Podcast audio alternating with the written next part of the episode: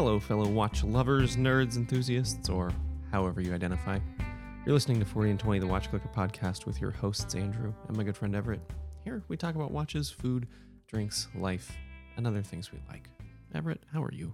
I'm good. I'm super woke right now. Just Just like generally speaking, you've been doing a lot of like pop culture, indeed. BuzzFeed article, listicle reading, Yeah, no. I'm good. binging on Vice News, and just like getting with it. It- yeah, a lot of a lot of uh, Maddow and Yeah. yeah, Huffington Post. No, I'm uh, I'm well. Yeah, it, it feels it feels like we're in a season, some sort of like repetitive motion doldrum season. Like I feel like I'm in a rut. Like we're about to pop out of this rut. I don't know. That's adulthood and parenthood, my friend. Yeah. I think that, that you, Wes turns 18 in like six years, no, yeah, no, not quite. Eight eight years. eight years. Okay. Yeah. So uh, you are eight years away from popping out of the rut. Yeah, perhaps. Um, I, I don't know. I mean, it just work and everything has just felt like It's also could be called being in a groove. Don't be negative. You're in a Mm-hmm. rhythm. It's working. yeah, yeah. Well, it does feel a little negative. Um, but no, I'm I'm fine. I'm good. In fact, there's nothing wrong. Uh, we're drinking scotch tonight. I this is certainly not the most expensive scotch I've ever had, but it is it is up there in terms of money. This is Royal Salute 21. It's a Chivas scotch. It's in a ceramic, a blue, sort of a cobalt blue ceramic bottle. Um, it's a signature blend, to, and it celebrates the. It celebrates something about the British. So the, they're celebrating Something. the royal salute. Yeah. Um, I've had a, I've had a, a finger of this already. Well, why don't you Wait. taste it? Yeah, yeah. It can buy itself. What's that? It can it can buy itself. It's Yeah. 21. That's it. Yeah, No, that's that's right. a thing. Yeah, it, it, it's certainly one of the oldest scotches I've ever had. What would you do if I just shot it? Just right down the hatch. Um, it- yeah, I, I don't know what I think about it. It is, it's definitely big. It's a big, bold, brash. It's not particularly peaty. It's definitely got peat. Just really there. lightly peated. Yeah. That's really smooth though. super smooth. I, I mean, I mean that comes Yeah. that comes by way of being aged for over Mhm. two decades. Um, I like it. It's it's big. It's big. It's only uh, this It's a little hot for being 21. It's kind of surprisingly hot. eighty proof. Yeah. Doesn't that isn't that surprising? It is Yeah. really uh, almost offensively hot, like Wild Turkey 101 hot, but only 80 proof, which surprised me. Like, where's that heat? Where's that alcohol burn coming Hmm. from? It's got like a little bit of an ethanol finish. I don't know. It's interesting. I'm kind of into it. Um, I wouldn't buy it. I don't think I would either. I'm super happy drinking it though. Mm. same, same. Yeah. It was a gift, and it was a a loving gift, and it's interesting, and I like trying new things. Uh, I don't think I'd buy it either. Mm-mm. I don't think I'd buy it. I don't think I'd even buy like a like a a pour of it. Yeah, it, it is not. It's not my style of scotch. No, it's not quite mine either, but I super like it though. That's the interesting thing. Yeah, I don't know if I have anything to compare it to.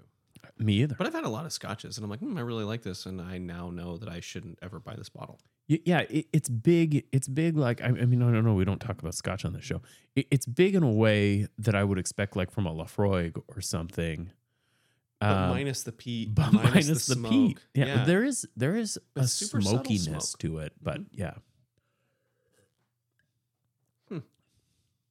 It's just a really weird. It's good. I, I enjoy drinking This this drinks like a a daily driver. it. it does. It it actually reminds me a little bit of the special famous grouse. I can't remember what they're not the black grouse, but Hmm. anyway. Uh, but much better. Yeah. Yeah. Andrew, how Mhm. are you? I'm good. I've had you know Good. I am, yeah. I had my like normal weekend, and today I had a, a weird showdown with my seven year old over laundry because we had a laundry basket filled with socks.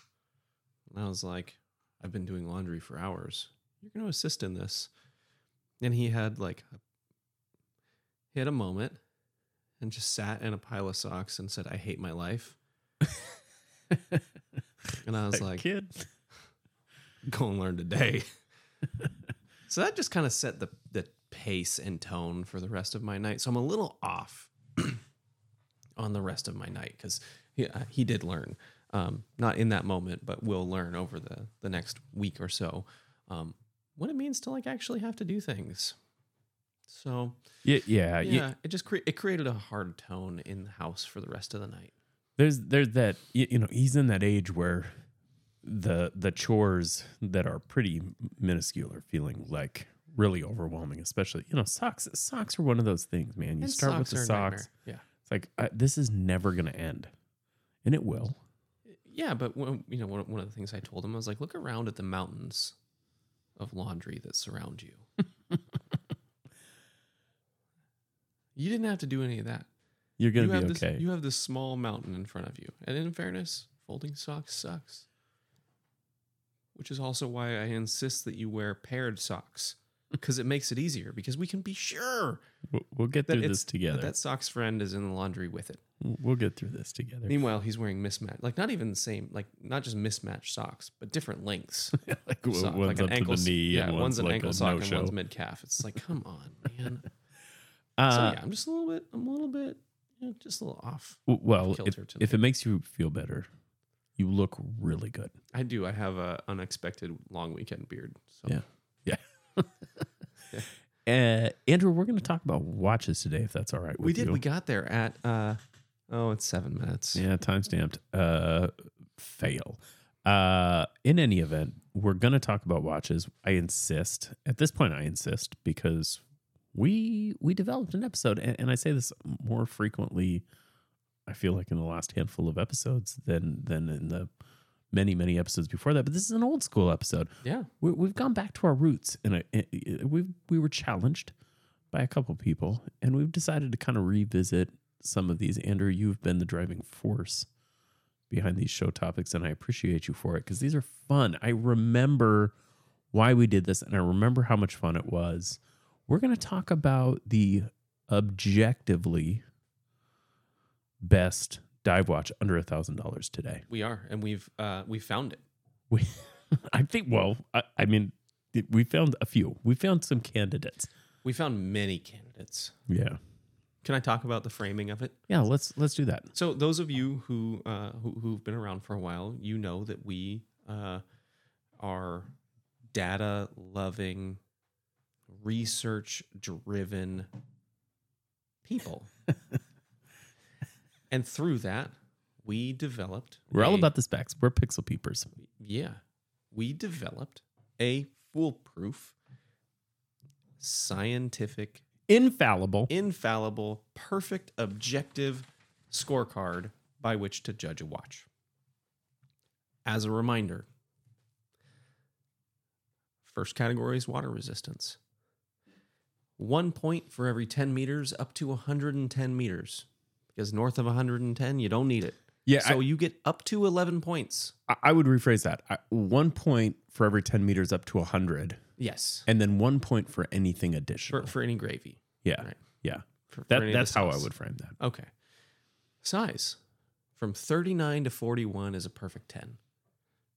Each watch, or a watch will lose one point for every half millimeter off of that window, that range. Movement out of 10.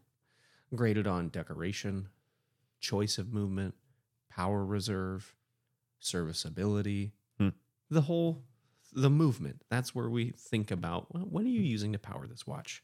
The shoes, the bracelet, strap, options, size, fixed lugs not quick release knot, Fit and finish. Fit and finish. You know, I had some watches that lost points because they were weird sized bracelets Mhm, mhm. or integrated. Integrated bracelets lose a lot of points for me. Mhm. And and they they might not for me. The aesthetics. That's the overall objective judgment of the design Objectively, of the watch. durability, and this is kind of a wiggly space. Durability is you know, it gets actual durability, right? The tegimented watches score a little bit; they they get some points there. Yeah. We also consider the versatility of the watch. We also consider like, is this a one trick pony? Yeah. Like your ProPlof is not going to have a whole lot of durability points for me. Yeah, and, and it probably would for me. You, you know, the, the the durability score is a tough one, and we may need to at some point rethink it. I, I struggled with it in this episode because, y- y- you know, some of the things that we rate watches on um, come with with di- different ideas about durability. Like for instance, a sapphire crystal gets good marks for durability because that's that is durable, but also uh, an acrylic crystal gets good marks for durability Because you can buff it. yeah, a- and, and it's less buff. shatter prone, and and so th- that's a tough one. Yeah, Mhm. lume what type of lume are they using how is the lume not just not i'm not talking about like painted on i'm talking about the life of the lume? What are the lume plots? Sizing? Are they in weird places? Are they doing something cool or unique? Like trit lume does really well for me. But it loses a point because it will just die. Like it that's just a thing. When you buy tritium you know that it will just eventually die and you have to replace the entire dial Yeah. which also then has an impact on durability but it may also gain a point because it's got like sexy different colors. Yes, so it's it's a little bit tricky. And then here's but it's objective. here is the only non-objective category, and it's only worth five points. So everything I talked to before Lume, ten points, excluding water resistance, up to eleven points. Lume five points. X Factor five points. X Factor is where we get a little bit of like, how does this speak to me? Yeah, I think this is still objective though. Is this how cool is this? How not cool is this? Yeah. Is it boring? Yeah. Is it is it a rip of something? That's the only one that I would accept any kind of argument about the non-objective rating scale in X Factor. Because inherently an X Factor is a little closer to subjective than objective. it's yeah, but it's it's still objective. It's purely objective. Yeah, yeah. So we have our rating scale. Um, Well, do you, do you mind if I go through really quick the the list of nominees here? well, we have. I, we still haven't even done it. Well, let, us just well, let me- I, so I framed this episode around kind of on piggybacking on our episode from a couple weeks ago on our favorite divers under a thousand. It's like we talked about some of our favorites, and now it's time to like really dive into it. And we expanded the list quite a bit, yeah. and we we re- like really sussed out those those things in the space. Mhm. And so let's talk about the nominees. Yeah. So so it, it, just to kind of blast through these, right? Yeah. Um, and, and notably, you said, "Hey, I don't want to worry about new in box availability, Yes. anything like that. Let's just go through these. These are watches we know, watches that at some point in the last handful of years you could have bought, watches that you can still probably get today if you hunt a little bit. Mhm. Um, a- and and so pricing being what it is, these are all generally available or were available brand new in box for under a thousand dollars, and and you can still get them today if not brand new in box, then probably like new, still for under a thousand dollars. So, just from the top, in no specific order, the Christopher Ward C60 Trident Pro 300, a new watch, and and we reviewed the 40 40 millimeter model, the khaki, the Hamilton khaki navy scuba, also in the 40 millimeter iteration. That's important to note. The Doxa Sub 200, Mm-hmm. the Astor and Bank Sea Ranger, the Nodus Avalon 2, the EMG Nemo, the Raven Trekker, the Seiko Samurai, the King Turtle. Oh, by the way, the Raven Trekker 39, the newer one. Yeah. The, the King Turtle, the Seiko Solar PADI. I think it's the SNE 035, Uh, four three five. 435. Yeah. The Scurfa D1, Mm-hmm. the Kamasu, the 11 Atmos Skin Diver, the Neptune, the Lorier Neptune, the Casio MDV 106, the Halios Fairwind, the Dan Henry 1970 in the 40 millimeter iteration, the MK2 Paradive Mark III, the Nodus Sector Dive for Skin Diver, and the Traska Free Diver. So these are, this is obviously, I also scored the Squale 1521 and the Vaer D7 okay, fair. and the Vero Crown Point. So the this is obviously not an exclusive list. It's a big list, though. It is this, uh, and the amount of time this takes you guys is incredible. What? What? Do you, I I mean, I think I have four hours into this. Easy. Yeah. Just scoring, like not just not just scoring, not, just even surfing development of the watches, list. not like like recall. Like, no, no, we need to look at that. We need to look at that. And this represents just the watches that we felt worth scoring. Yeah. Right. Not the watches that are like, oh, that's a baller watch, but it's also 48 millimeters. It's not going to score well enough to hold up against Yeah. this scientifically perfect scoring rubric. Yeah, that that that's right. And so and so with that, we've identified six watches. We've identified six watches that are all going to make the list. Now, four of these watches we've agreed were our four highest scoring watches. We've got consensus. Yeah. There are four watches, consensus picks, and then two watches. They were our four highest scoring watches for both of us. That's right. Yeah. And then there were two watches on the list that that on on balance are very good contenders, but for each of us were as high as the other four. Uh, uh, You know, for either of us. So one of these is Andrew's very high pick. One of these Mhm. is my very high pick, and the other didn't score poorly either. And we'll go into the specifics of that. But you've heard the list. I say we start at the bottom of our consensus and work our way up. As one does when announcing a winner of the objectively best X under X. That's right. That's right. Yeah. And and so starting with our non consensus picks, how about that? Yes. And and I'll kick this off because I think uh, so just to just to get just to get the rubber on the road I've scored this watch at a 62. For context, my highest scoring watch today was a 63.5. So this is very close. This is the Halios Fairwind. Now, Andrew, you scored this quite a bit lower, but I'm going to walk through my Mm-hmm. scoring on this. So, water resistance, that's an 11. Size, that's a 10. Movement, now I believe this comes with the SW200 1. It gets an 8. For me, I give an SW200 1 an 8. Uh, I gave bracelet a 9, and this is where it loses points for you Yep. the the Halios Fairwind bracelet is best in the biz. I I mean, it's up there with Monta's. It's up there with the best Christopher Wards in terms of feel and function. The quick release functionality on this thing is absolutely nuts. And so I gave it very high marks on bracelet. I gave it a nine on aesthetics because this watch is a stunner in my mind. I gave it a nine on durability. It's got all the things, right? It's got ceramic, it's got sapphire, uh, very high marks. Lume gets a four, which is uh, an above average good score. You've got to have something special to get over a four in my book, like Indiglo. and for X Factor, I gave it a four because this is a fucking cool watch. That comes out to 62 points. And again, this is the third highest watch on my list overall. And it's only just a point and a half be- behind my very, oh no, fourth highest watch on my list, and just a point and a half behind my highest, which is huge. Now, Andrew, you gave this a less high score, but still a very high score. Talk us through it. It's, so my score is a 59 on this. Which is which is good, which is very very Very good. good, right? Again, one of the higher scoring watches on my list. It lost points for me in the bracelet, durability, and X Factor.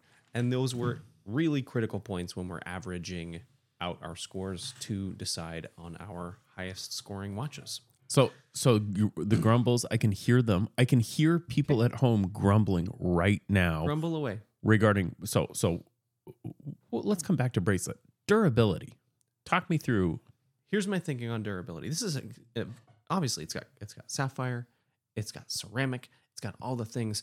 In my mind, this durability is also the versatility. This is a tool watch. The hard angles on it make it very tool watchy for me, and it kind of paints it into the tool watch corner. But it's not a tool watch because the ceramic and the brushing make it really elegant and beautiful. And it's just it's it just didn't, it didn't do it for me in the in the like go anywhere, do anything idea that is part of durability for me. Nonsense. Uh, In any event, bracelet, talk me through it. I don't like the spacing on the bracelet. Like when you look at look at the the profile view when it's on the wrist. The chamfers on the links. Wait. Okay, here I'll just hand you my phone. The chamfer on the links is just a bit of a miss for me. And they're just too big. It almost makes it look like a like a ladder bracelet, right? Like there's there's a there's a space in there. I know there's not, but the way those chamfers work together, though they are beautiful, and when it's flat, it's amazing. In wear, it's just it's a t- just it loses a point for me. It's not going to get the full the full score. And when we're when we're nitpicking down to, you know, the difference between a point, that's the kind of stuff that I'm looking at. I'm like, I just that that isn't quite what I want. So not a, not an honorable mention. This is on our official list of six. This is not an honorable mention. This is uh, in the list. Mm-hmm. It is our number six spot. Actually, it's our number five spot. Mm-hmm. Um, and so the Halios Fairwind, right? These Yeah. are not these are not available, and they're not And they won't be for a very long time. a- and they're, and they're not exactly uh, inexpensive in the grand world of watches. How, however, seven hundred and seventy five bucks is a fucking steal for this watch, and I, think you would agree with that. Hundred percent. Um, this is perhaps one of the best values in low end luxury watches. Mm-hmm. Um, quality is going to be better than anything you can buy from Tissot or Tag Heuer. I Oh. would venture to say. Um, yeah, I, I was certainly in that range, right? Yeah. Okay. In that range, I cer-. I certainly "Ah, in, like, the- maybe the under you know twenty five hundred dollar range. I I don't think there's another watch short of Monta that compares with this under twenty five hundred. no, definitely. It, it's certainly punching out of its league in the way of pricing. And, and and I'll I'll go on to say, I suspect this watch is probably slightly better than our number one pick, which we are going to get to in a while. I th- We didn't score it as high because you've taken some some marks off in, in a in a fine fashion. You, we can be Yeah. critical. I think that this watch is probably one to one, objectively slightly better than our number one pick. That's a spoiler. it's super. I mean, it, yeah, it's a spoiler. There's a lot of there's a lot of similarities there, but when the, when it comes down to the design decisions, and maybe that's where the issue is. Yeah. The our number one watch speaks to me more in the design decisions that were made. Andrew, your highlight pick, which I've scored slightly lower. The Nodus Sector Dive. Great, and I'm a, I'm the owner of I, I you, you own I Nodus own Sector Dive. this and, co- and we this are the. I mean, the reason for the season, as it were. yeah.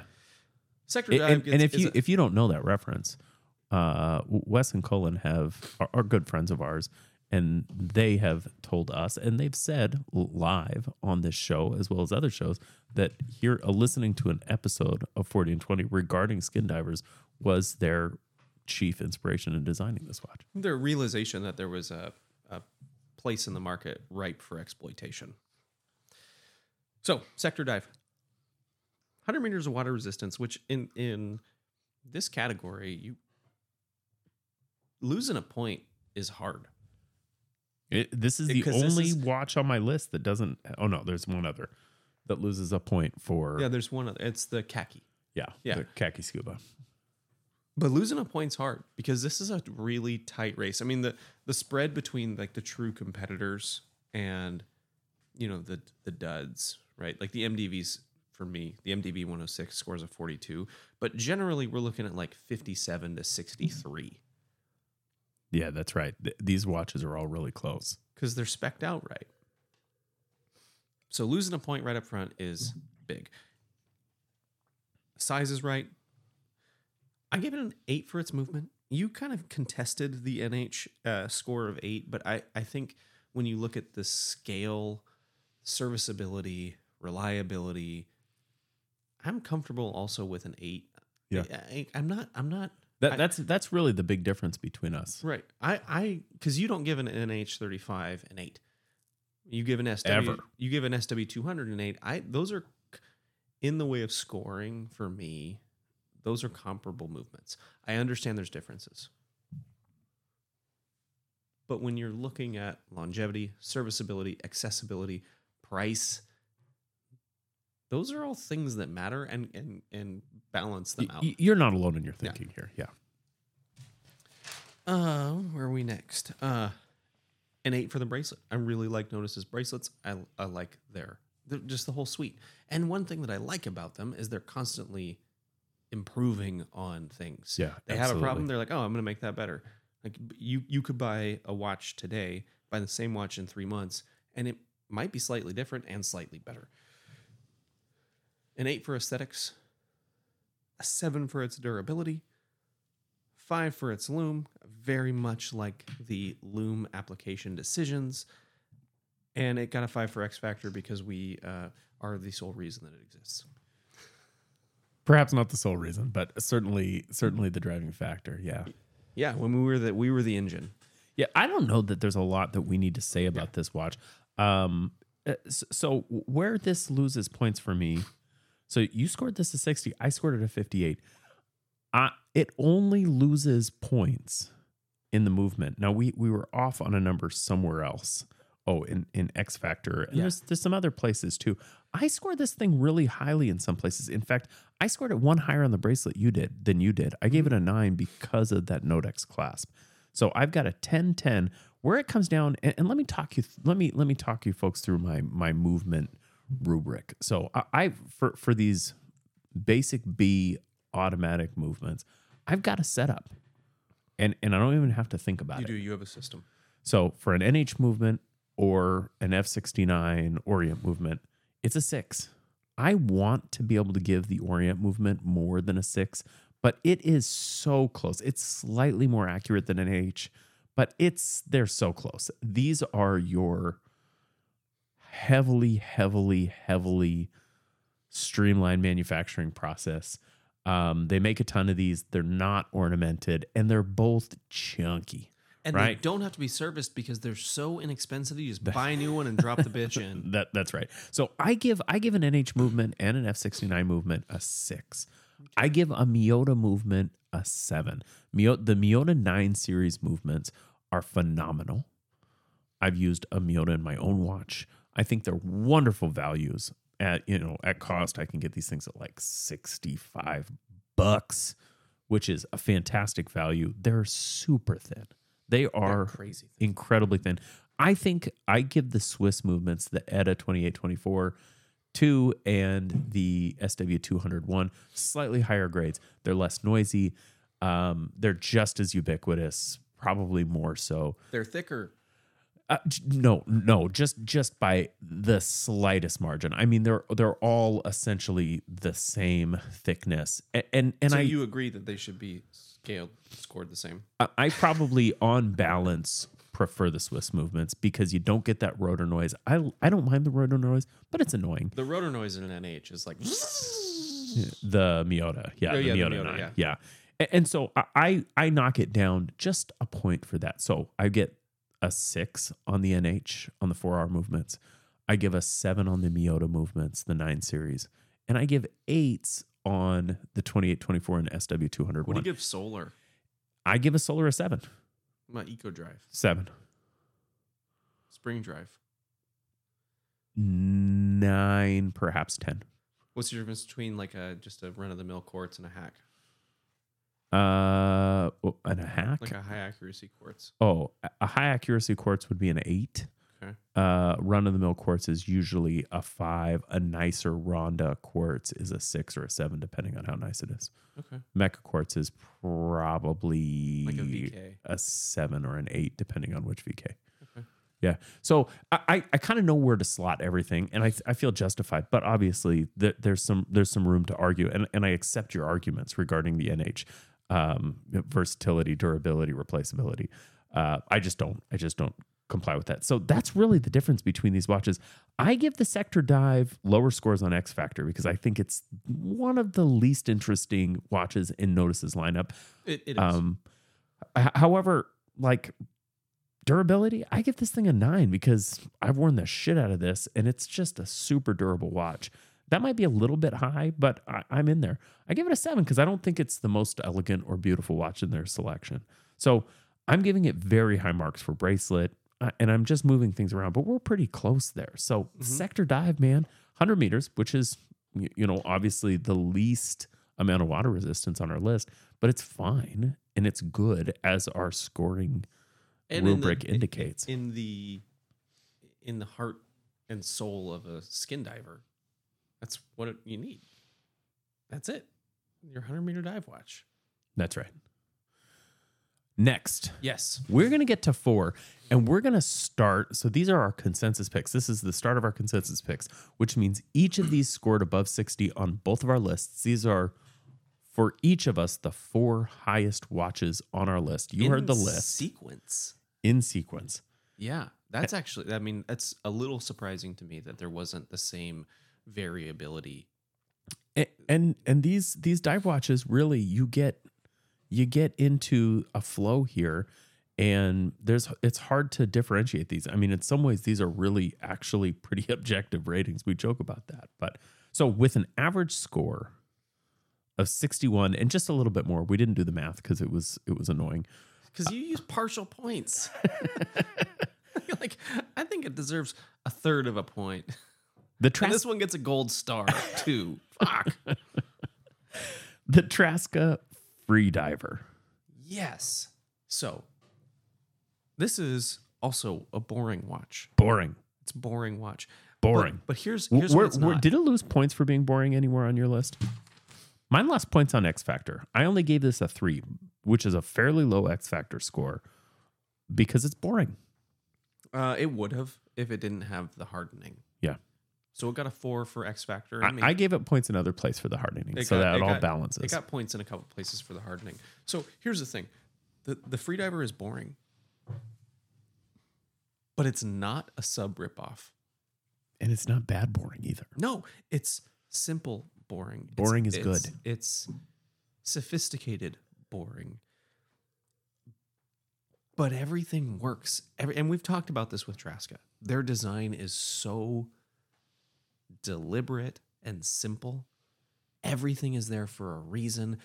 I, I tell you, I we talked about this maybe last week or the week before. I've like done things intentionally to try to mar right. the commuter and have not been able to do so I feel like this is a theme of our show. We've talked about it multiple episodes. because it's phenomenal. It's amazing. Yeah. Their hardening is terrific. It's well sized. It comes in date and, and no date options for those of us who would prefer no date. Super Luminova, a 9039 movement. It, it's sapphire crystal. It's all the things you want in a dive watch. Yeah. With none of the frill, none of the tool watch ap- appearance. None of the pomp or circumstance. Well, it's got pomp and circumstance, you know. yeah, It's it got- sure does. it's got sapphire. It's got the the fully articulating links. Like it's got some things, like just some some nice little little touches. So we didn't need to go through this category by category. ceramic. I mean, it's got all the things. we don't need to go by you, you know line by line but but let's talk about some notable categories so uh, this has i i gave this an eight and a half for bracelet and and you don't like that but uh, the reason i gave it an eight and a half is because that bracelet is an eight bracelet I gave it an eight. It's an eight bracelet for me but when you add the perlage on the clasp the the scissor portion of the clasp Yes. and you add that that sh- that coating it, it's like well i- it's an eight bracelet yes but it's better than an eight This this bracelet, but it's also not a nine yeah. a monta bracelet's a nine It holds in comfort to me. a halios bracelet's a nine Yeah. And so it can't be it's not better than that but it's better than an eight too Yeah, I accept that that that assessment. I gave it an eight because it's an eight bracelet. It's super comfortable. It's well finished. It it's super comfortable. It's as it's as comfortable as my Monta bracelet. Yeah. but it's not as good. Yeah. And I can't tell you why. Yeah, it's not as good. Yeah, it's just not as good. It's not as good a bracelet. It's it's a a budget bracelet. But it's a 20 to 16 hardened perlage on the scissor. I'm like, it's just, it's got the details. It's got Yeah. the things that make it so you, for those of us who care, like, oh, this is super intentional. Yeah. There's nothing about this that's just like, fuck it, just throw it on. For durability, I give this a nine, which is realistically it's the highest it's the highest score on my list. And there's several of these watches that get a nine, but it's a nine. It's a nine. It's a nine. X Factor, I only give this thing a three because it's boring, but it still winds up being my fourth highest scoring Mhm. watch. And it gets a four for me because the hardening is unique in this space. We Yeah. see hardening throughout watches. Are we ready to say the Traska Freediver is just a totally spectacular and amazing watch? We should. I mean, everything Traska's doing. It's 600 bucks. It, it is not the most expensive watch on this list by a wide margin. It's, it, well, This falls squarely in this falls squarely in the world of affordable entry level yeah. entry level micro brand watches, and it's one of the best. It's and it's very much for me a go anywhere, do anything. If you want a bezel, like a rotating bezel, Yeah. I if for my money, I go Summiteer commuter, but you know whatever. All right. We need to go to the next watch. Let, let's pull the band-aid off here because I'm a little nervous about this one because I feel a little sheepish. I'm not nervous. I feel a little I, sheepish. and I think it's reasonable that you feel a little sheepish. Just a caveat, right? This watch was designed by one of the people who crafted this objective watch rating scale. Let's just get this out of the way. Yeah.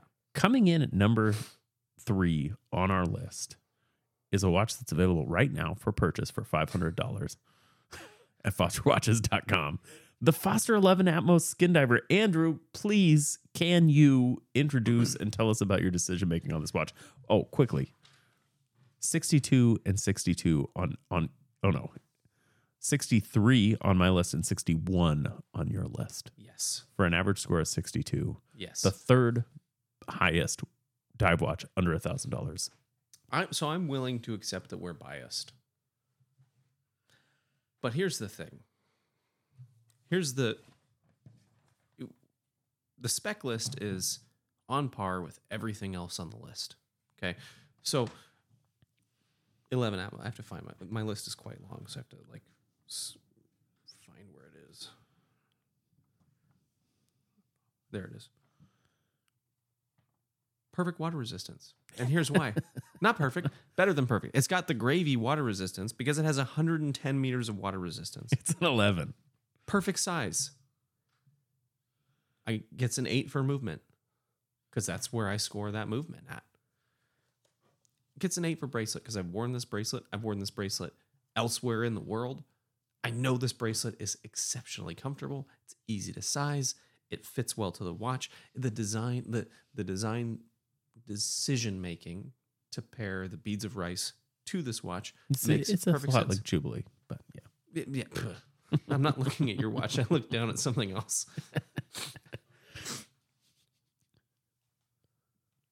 it fits. It works. It makes sense. The aesthetics. I love the design. It's all the things that speak to me. The durability. It's got all the things. It fits everywhere. It's slim. It's discreet. It's 316L steel. Yeah. yeah. And Better got, believe it. It's got an acrylic crystal. That shit'll buff. Yeah. Five for lume. I really like the lume plot designs. And that's an important thing for me. It's not just what lume, right? Because everyone's using C3 or BGW9. Some people are using some combination. If you're using something else, you're doing it wrong. I've seen this lume in action. I like I like the decision making with the lume.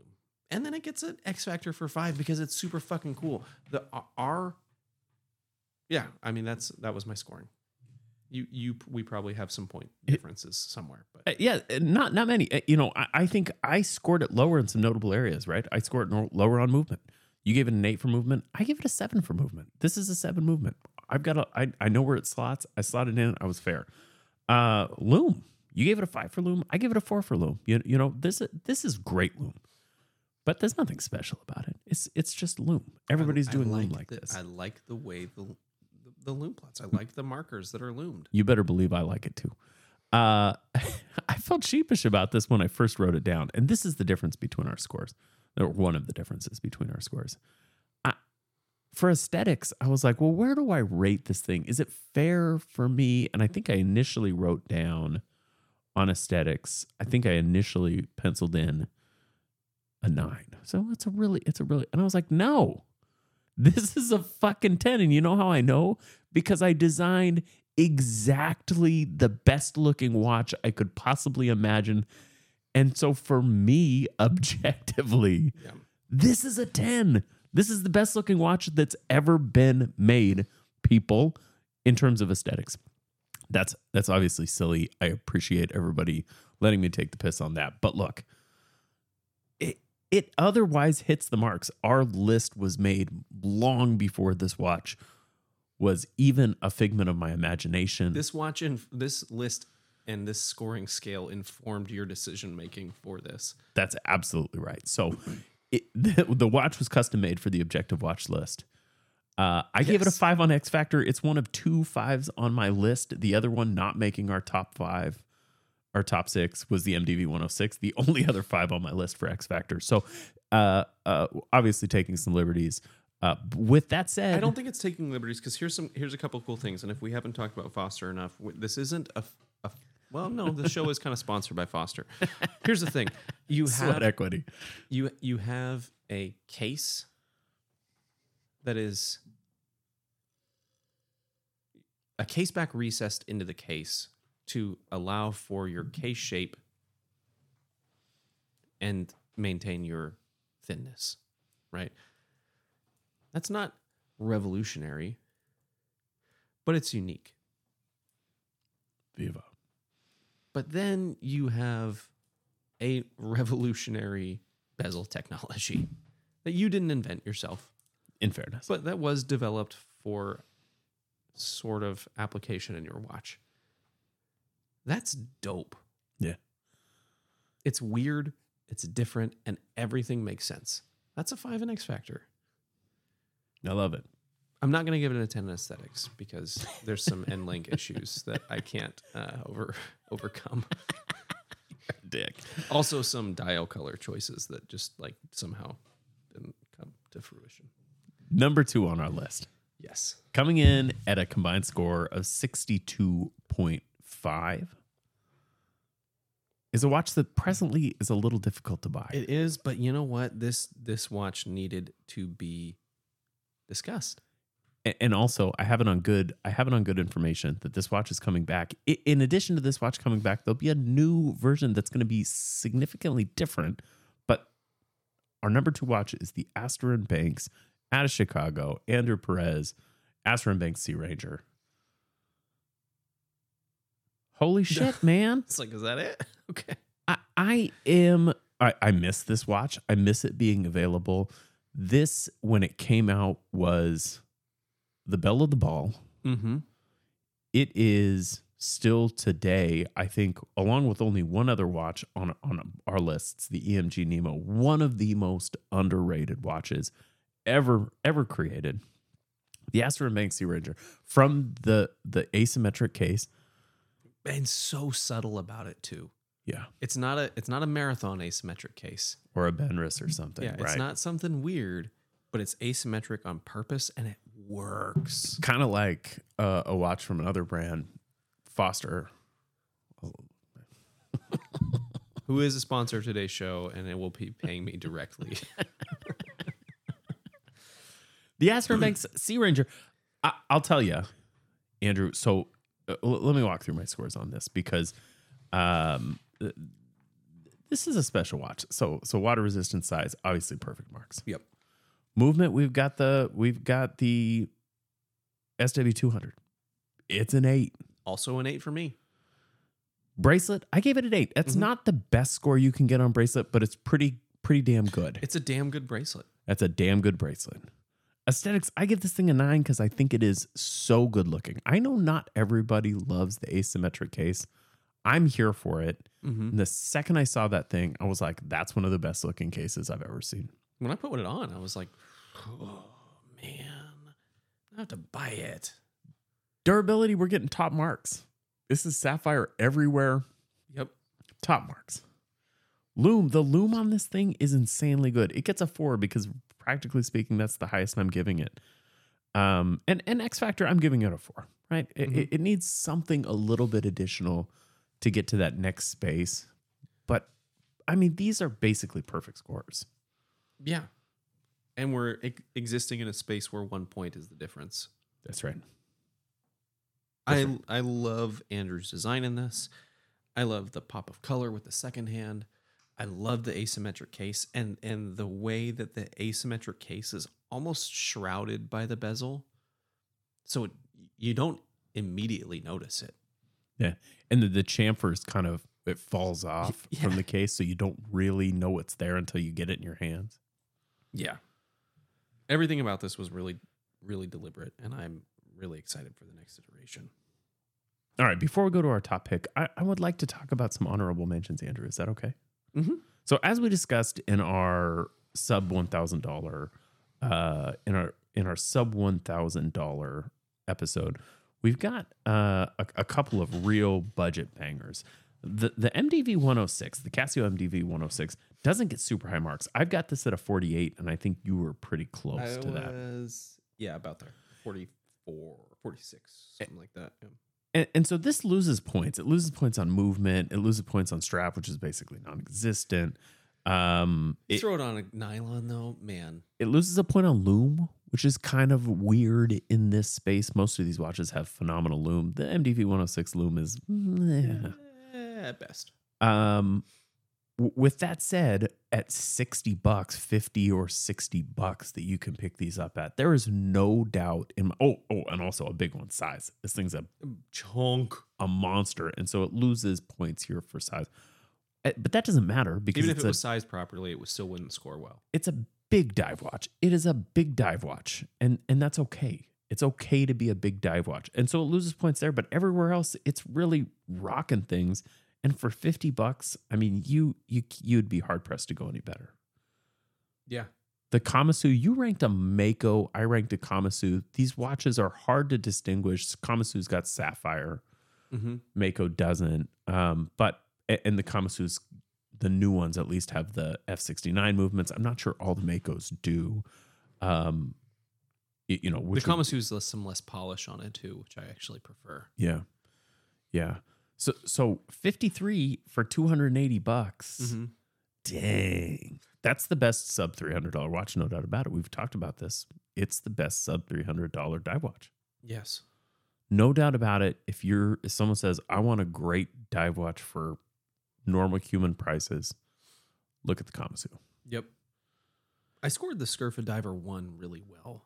And Yeah. It's because it banged in X Factor for me and Lume. Because this is just this is a dive watch in the truest form. Yeah. It's everything short of a dive computer. Yeah. And I think I needed to mention it. it didn't go that well on mine but but that's okay um the king turtle the king Mhm. turtle gets a 52 on my list but that is with a 2 score on the size given a perfect score on size which argue there's an argument to be made that the king turtle is a perfect dive watch size. Yeah. this is a 60 Mhm. and all of a sudden it becomes for 500 bucks one of the best dive watches you can buy. Same with the avalon right? Oh yeah, the Avalon. avalon loses five points for size and still gets a 57 give it those five points. I, I'm at a 56 with its size loss. But if you give its five size, if you bring it down a couple millimeters, all of a sudden we're at 61 and 62 and Yeah. we've got a top five watch yeah. top six watch. Uh, so I think that's really our honorable mentions. Anything else you want to throw in there? Mm. No.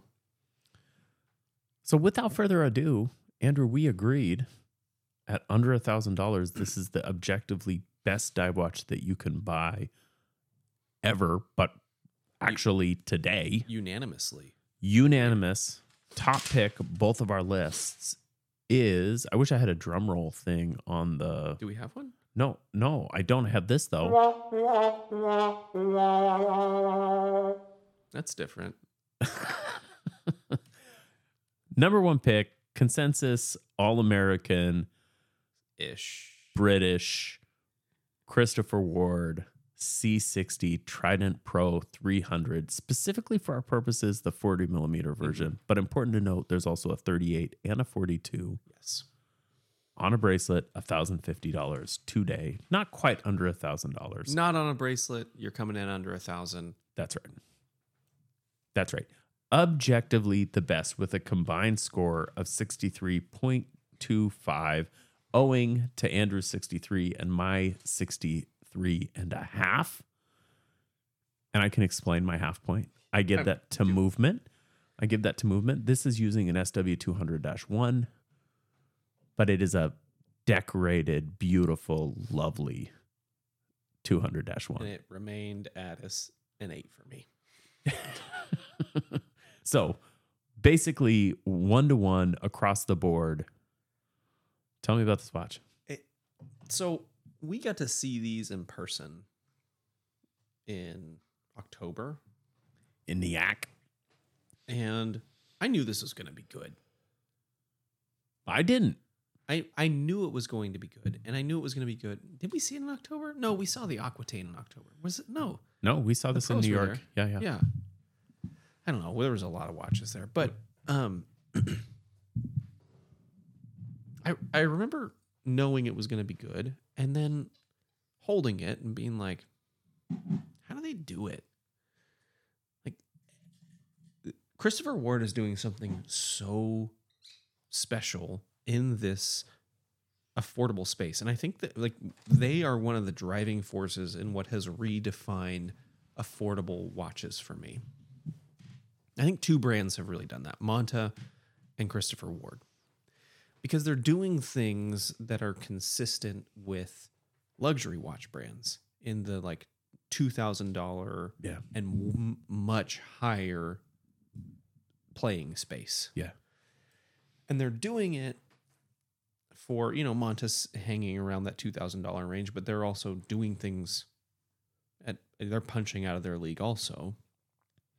Yeah. Christopher Ward's more hanging out in attention, more attention mm-hmm. to the to the aesthetic details in Monta and they're you know they're they're doing things that are from other watch brands you know, three and four thousand yeah, dollars hands and markers and these things that some people don't care about. That's fine if you don't, but they're really, really good. and christopher ward is doing something at a thousand dollars that other brands are doing at two twenty five twenty seven Yeah. hundred dollars and i was just blown away i was like okay i get it i want it. It's number one it's beautiful. It's Gorgeous. simple. It's well thought out. Their design team is killing it. And then it's spec and then all the things that you know that you want it has. It's got a great bracelet. I love christopher ward's bracelets. And when they decided to do a more significant taper rather than 20 to 19.99 evan 20 to 18 is not a taper Yeah. when they did when they unrolled their 16 and a half or whatever it goes down they're- to. greater taper i was i was like i was like oh well i don't know what else you can do to make this better We, we've been vocal critics of the lack of taper in Christopher Ward, Uh, going so far as to call Mike France out to it on it to his face on our show on the air. And they weren't blind to it they knew and they were developing the Yeah. remedy Yeah. It was a, that was a Unbeknownst to us. yeah that was a bit of a ballsy move on our part but we did it and mike's like yeah no that's you're you're correct in that and we're we have something in the works Yeah.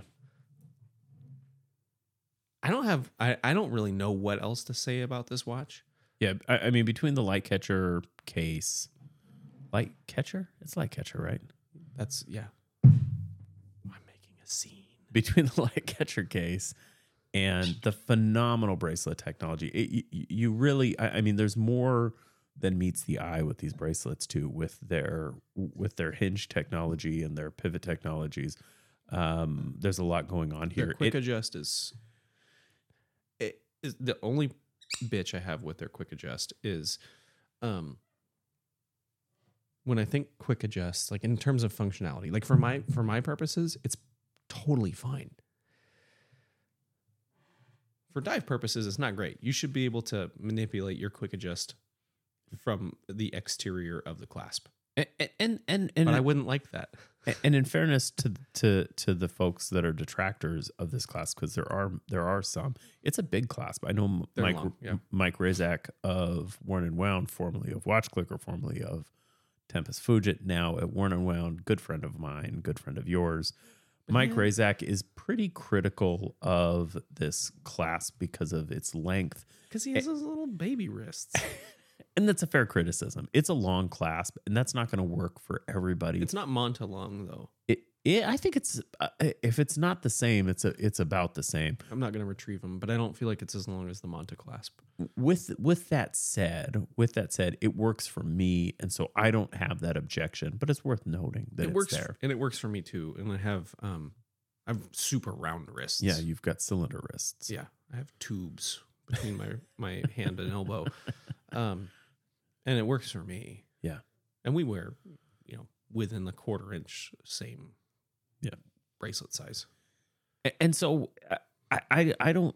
I, mean, I think that they're as close to perfection as at under a thousand dollars as you're going to get. And more than you could ever reasonably expect. And I put this on par. I put this on par for my wearing experience with Monta, with an Ocean King or whatever, right? And and in fact, because of the size at 40 millimeters, I probably slightly prefer this. Mm-hmm. And you can get it in a 38. Yeah. That's right. That's right. if you if you want to size down i i i do have some issues with dimensions at 38 in in just the the designs choices that they made but- yeah, they they did make some interesting cho- choices. Yeah. but if, i think at 40 it's perfect Agreed. the 42 is obviously I, it's a bigger than i want the 38 just the dimensions are just a touch off from what i'd want it's clear that it was designed to be a 40 millimeter watch but they wanted to expand the line and they did a good job of it right this is super nitpicky stuff Yeah. because if this watch only came out in 38 i would be just as excited about it but because i have options i can complain about the ones i don't like Yeah. this one's too hot this one's too cold this one's just right Yes. Yeah. Well, we we have ordained, I think, at this point, Christopher Ward, the king of the sub one thousand dollar space, many times over. And once again, here they are at the top in the throne. C60 Trident Pro 300, n- notably the new release, not the 600. The 600 is a wonderful watch. mm-hmm.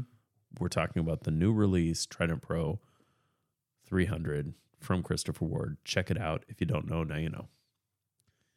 Andrew, if you didn't know i don't know where you've been Andrew, I think we did it. as we're known to do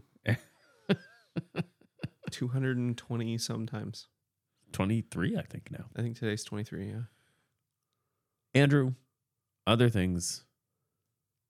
What you got? so a moment ago just, you've just now come up with this. a moment ago i was like man we're done no we're not and it occurred to me i was like i, I have another thing i just know what it's going to be i watched a short series on that's available on netflix it's not new uh it's four episodes chef's table barbecue Oh, yeah. and I've never watched that chef's table before. And I want to talk about just one episode.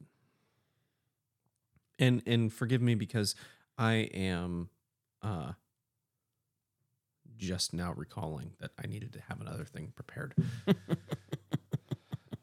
it's episode 1 and it highlights Fire Door in Australia and Fire Door is a super unique restaurant. And they tell the backstory of the chef who founded this restaurant. And he you know, he he kind of has a, a pretty common chef's story, right? I love food. I got really obsessed with this thing. I loved ingredients, so I wanted to go find the best person to do it. And I went and I worked with this guy, and he really inspired me. And then I needed to go out on my own. There's a lot more to his story, and it's it's it's really it's a beautiful story. But that's the broad brush. It's the broad brush. The broad brush is pretty typical. But his so what he realized was that his passion was cooking with fire. me too. Um in in the most extreme sense of the word. I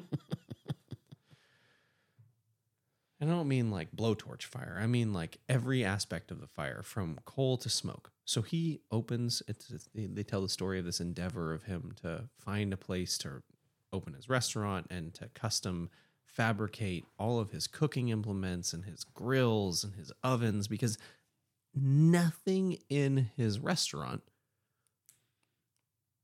isn't cooked over wood fire or by wood fire. So whether it be scooping coals into the bottom of something to burn off and smoke, every single thing that's served in that restaurant is cooked from a wood fire. Every piece of harvested living creature served in that restaurant is Veg- cooked every vegetable, every pastry. by deforestation of a rainforest. yeah, but it's Australia. They have tons of tons of available timber. Totally. it was like the as I was watching this, I was like, I'm moving to Australia. I'm gonna go work for this guy who's like kind of weird. Hear me out. Snakes and spiders and, Oh, like other All of the deadliest things. things. on the planet Yeah. live in Australia, Yeah. right? And I, I've lived in the South where a lot of things can kill you. It doesn't. It pales in comparison to Australia. correct. I'm clearly not going to move to Australia to be a line chef or line cook at Fire Door. But it was just this really beautiful story. It was really fascinating because it was unique, right? You you see a lot of these shows and it's like kind of the same humdrum. Like, oh yeah, you know, I was inspired by French cooking, and then I decided I'm going to cook in Spain, and I went to Spain and was just inspired by Spanish cooking, and then I decided to, you know, tap into my Thai roots and started a restaurant. And it was spot like Spanish Thai fusion. It's like, okay, cool. Like that looks really good. I like your story. It's certainly interesting. But his was unique in that it was like, I don't, I, I just want to cook with fire, like with wood fire, and that's it. It was interesting. The rest of the series is good. They highlight a um, fella in South Carolina who is doing, uh, still actively doing uh, whole hog roast, like in the super traditional. Learned it from his dad, who learned it from his dad, who learned it from his dad. Whole hog roasts, and he's got a you know, kind of the story of tragedy and then overcoming it and coming back. I mean, you know, all these Sure. people they, they find the people who have these stories. That's why it seems like every famous chef or you know James Beard chef has these Right. stories, is because that's that's who they find to highlight. They do a uh, an episode which is also really cool of um, Mayan people Oh, Yeah, uh, who are living in like who are living in like still traditional Mayan fashion, uh, which prompted me to look up some of their recipes. And it's like I can do that in a crock pot. It's not going to be as good, obviously, but I can do that shit in a crock pot. yeah. Um, but it was so Chef's Table Barbecue. It it's a winner. It's it's kind of it. Chef's Table is not the typical chef show. It's the kind of travel channel, like like heartfelt story. Yeah, definitely telling- artsy. Yeah, it, it, you you get a lot of like like uh wide aperture wide aperture, shooting. like single person, kind of teary eyed, and with their kitchen in the background, kind of stuff. But it, I loved it. I will watch it again, and I will probably watch it again after that. yeah. Yeah, but I loved it. Chef's Table Barbecue. Check check it out. It's four episodes. They're like an hour long each ish, so it's not a big time investment. If you're only going to watch one, watch episode one, highlighting Fire Door. And if you ever find yourself in Australia and uh, you're going to be there for six months, make a reservation so that you can go six months out because that's how long it takes. I did look it up. They're open for three hours a day, four days a week, which is kind of makes sense given that they're born burning Their like processes are so and they're burning an enormous fire for those three hours. Like really the whole day. Like so basically for four days the building is on fire. So it's I imagine there's a safety concern there.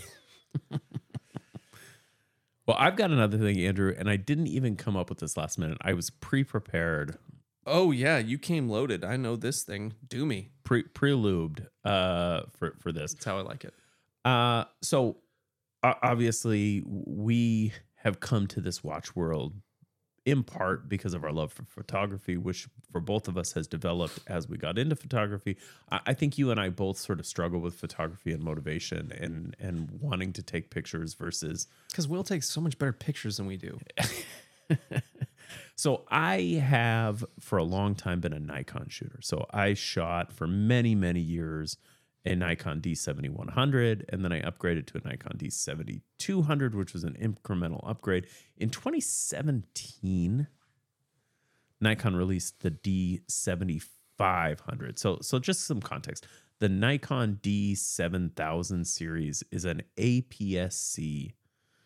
It's an APS-C, meaning a crop sensor camera, which is a smaller sensor than a quote unquote full frame sensor. So if you talk about like a D850 or whatever, these are their full frame cameras, certainly like a D5 or, you know, a, crop sensor is a smaller sensor and there's some limitations, but the technology is very good today. Anyway, I've just, I've long decided I'm a Nikon crop sensor APS-C shooter. So I've had a, a number of these cameras. Uh, I think two years ago, I finally upgraded my D7200 to a D7500. And the primary reason was Bluetooth capabilities. I was feeling frustrated that I couldn't transfer photos from my camera to my phone easily. And so I got this 7500. I spent not a lot of money on this. I- think it's like 800 or 900 bucks brand new in box. And so I got a D7500 and I love it. It is a phenomenal camera and I've got a lot of fantastic DX APS-C crop sensor glass for it. Really good lenses. I've got the best crop sensor lenses as well as some full frame lenses. Um prime my primes are mostly full frame, but they work just fine. You just have a, a you know longer Yeah. effective length. Uh, so I've got this Nike. uh, The pro, this is not the biggest camera. It's not like D5 size or whatever. It's not a huge journalist camera, Yeah, you don't have like a shoulder harness, double shoulder with a mount right? that, brace. that's right. I, I mean, certainly, but it's it's just big. It, it's a big, serious camera, and especially if I put my like uh e- 18 to 55 you know big nikon professional glass on it it, it winds up being a giant camera. You, you need a tripod. it, it's not pocketable in any stretch of by any stretch of the imagination. It's you can't really fit it in your briefcase. I mean this is a, you need a dedicated bag for this if you're going to carry it. Uh, or you put it over your shoulder and you've got this giant thing. It, it's just not portable. This is not a convenient camera but it is my camera of choice and i love it but i've recently been struggling with the idea of taking pictures on the go I've got a couple other cameras, and the one that's been calling out to me the most is this little tiny sensor, kind of crappy camera from 2013. It's a Fujifilm. It's not an APS-C Fuji. It's a smaller sensor than that. It's a one over 2.33 inch sensor. So That's what you got that Fuji for, was to be your briefcase camera. that's right. That's right. So this is my briefcase camera. It has been calling out to me mostly because of the form factor. There this camera, however, does not transfer via Bluetooth. It doesn't have a Wi-Fi, it doesn't have Bluetooth. And and I'm kind of a knucklehead sometimes, right? And I just don't think through things. I this week was reading about this camera and and and also looking at other cameras. That there's there's another other thing that I'm I'm going to leak another thing, uh, or tease another thing I should say, because that's coming up. Uh, but I have been carrying this camera. It, it doesn't shoot phenomenal pictures. the The sensor is you know all modern digital sensors are good. In in the grand range of all things being good, this is on the low end of those capabilities. It is essentially a very well built, slightly better sensor digicam. This is a point and shoot. Yeah. it's got a a fixed lens, but it zooms from 28 to 105. I think it, it's got a it's it's a wonderful camera. I love it. I love shooting it. I love carrying it. It feels good. It looks good, uh, but it doesn't take the best pictures. Um, and, and so that's the tease. With that said, it, it's so convenient that it's hard to argue against carrying it. But the transfer thing was bothering me. I don't want to get out my computer and then transfer things from my computer to my phone. And and I'm reading about cameras, and someone's like, I'm I'm reading a forum about, you know, wireless SD cards. They used to make these Wi uh, Eye-Fi SD cards that in and of themselves connect to your network. But these things have gone the way of the dodo. That's can a cool thing, It, it is cool. but there's better technology to. They were problematic, and they basically stopped making them. You can still find them, but they're outrageously expensive, like 400 bucks for a 64. You know, you know, it just doesn't make sense. Because the sense. novelty, it's like a collector's item. That's right. Nobody's really using these. And I'm like, well, where'd these things go? Well, everybody's using SD card readers. And it turns out Apple makes a dedicated SD card reader for the iPhone. And it's like 30 bucks, 28 something. It, I'm looking. And you Twenty eight ninety nine on the Amazon. you plug it into your goddamn phone via the lightning port you stick the sd card in and the shit's there it's just there you, it's just there you click the photos you want to import you import them it takes zero time and i don't know why i have been overthinking this I'm surprised you didn't know that was a thing. i know I have multiples of that. That is so dumb. It is so dumb. I finally figured it out. I got one of these things and I have been taking so many more pictures because all of a sudden it's opened my world. Oh, and you can dump your SD card every day. That's right. Oh my gosh. It has been the most important thing in my desire to take photos that I can ever remember. Maybe, maybe the only other thing I can think of is getting my first sort of low, uh, you know, low f stop wide aperture prime lens. You know, that first 1.4 50, my Sigma. And I was like, oh my God. You know, like every beginner camera, the first Right. time you see that, that bocalicious like Yes. separation, oh my God. What is what? That's not what it looks like. this has been a similar level of joy for me. Being able to take pictures in this old stupid Fuji, stick the damn card into my phone and instantly transfer them is just completely changed the way I think about taking pictures. My it's reinvigorated my desire to take pictures. I it, I guess this is not an other thing that is going to shock many of you, but for those of you who do feel shocked by this revelation, go buy one. Go buy one right now. There's an Amazon link in the show notes. We're not affiliates. It's stupid. We need to be. We don't get any money from it. I don't know how to get. I don't think we could produce enough traffic to get an affiliate link. Just go freaking buy one of these because holy shit, it has and and it and it opens up my world. Every time I look at cameras, I'm like, well, that's a cool camera. Everybody loves it, but also no Bluetooth. So I probably shouldn't buy it because I won't use it. I know, I know. This is, the, I, I mean, look, this is real life. This sounds really stupid, and you can make fun of me if you want. And I don't just mean you; I also mean you at home. But it's a real thing, right? This is a struggle for me. The- and, and so I'm so now, glad you solved that problem that's been solved for a decade. all of a sudden, I got one of these things when I got the first generation iPad in like 2012. I know, man. Okay. I don't know what to say. Okay. It's been an important thing for me, though. I, I mean, really, I got one of these for my camera to put photos onto my iPad with the first generation iPad. I cannot overstate how much this has affected me. It's This- crazy. This is the dumbest thing I've ever seen a smart person. I know. Just like, I'm so proud of you. yeah, I know. That's a weird knowledge gap. It's you know, And if you, if you, it's so obvious too. I saw this thing and I was like, does that that can't possibly work, right?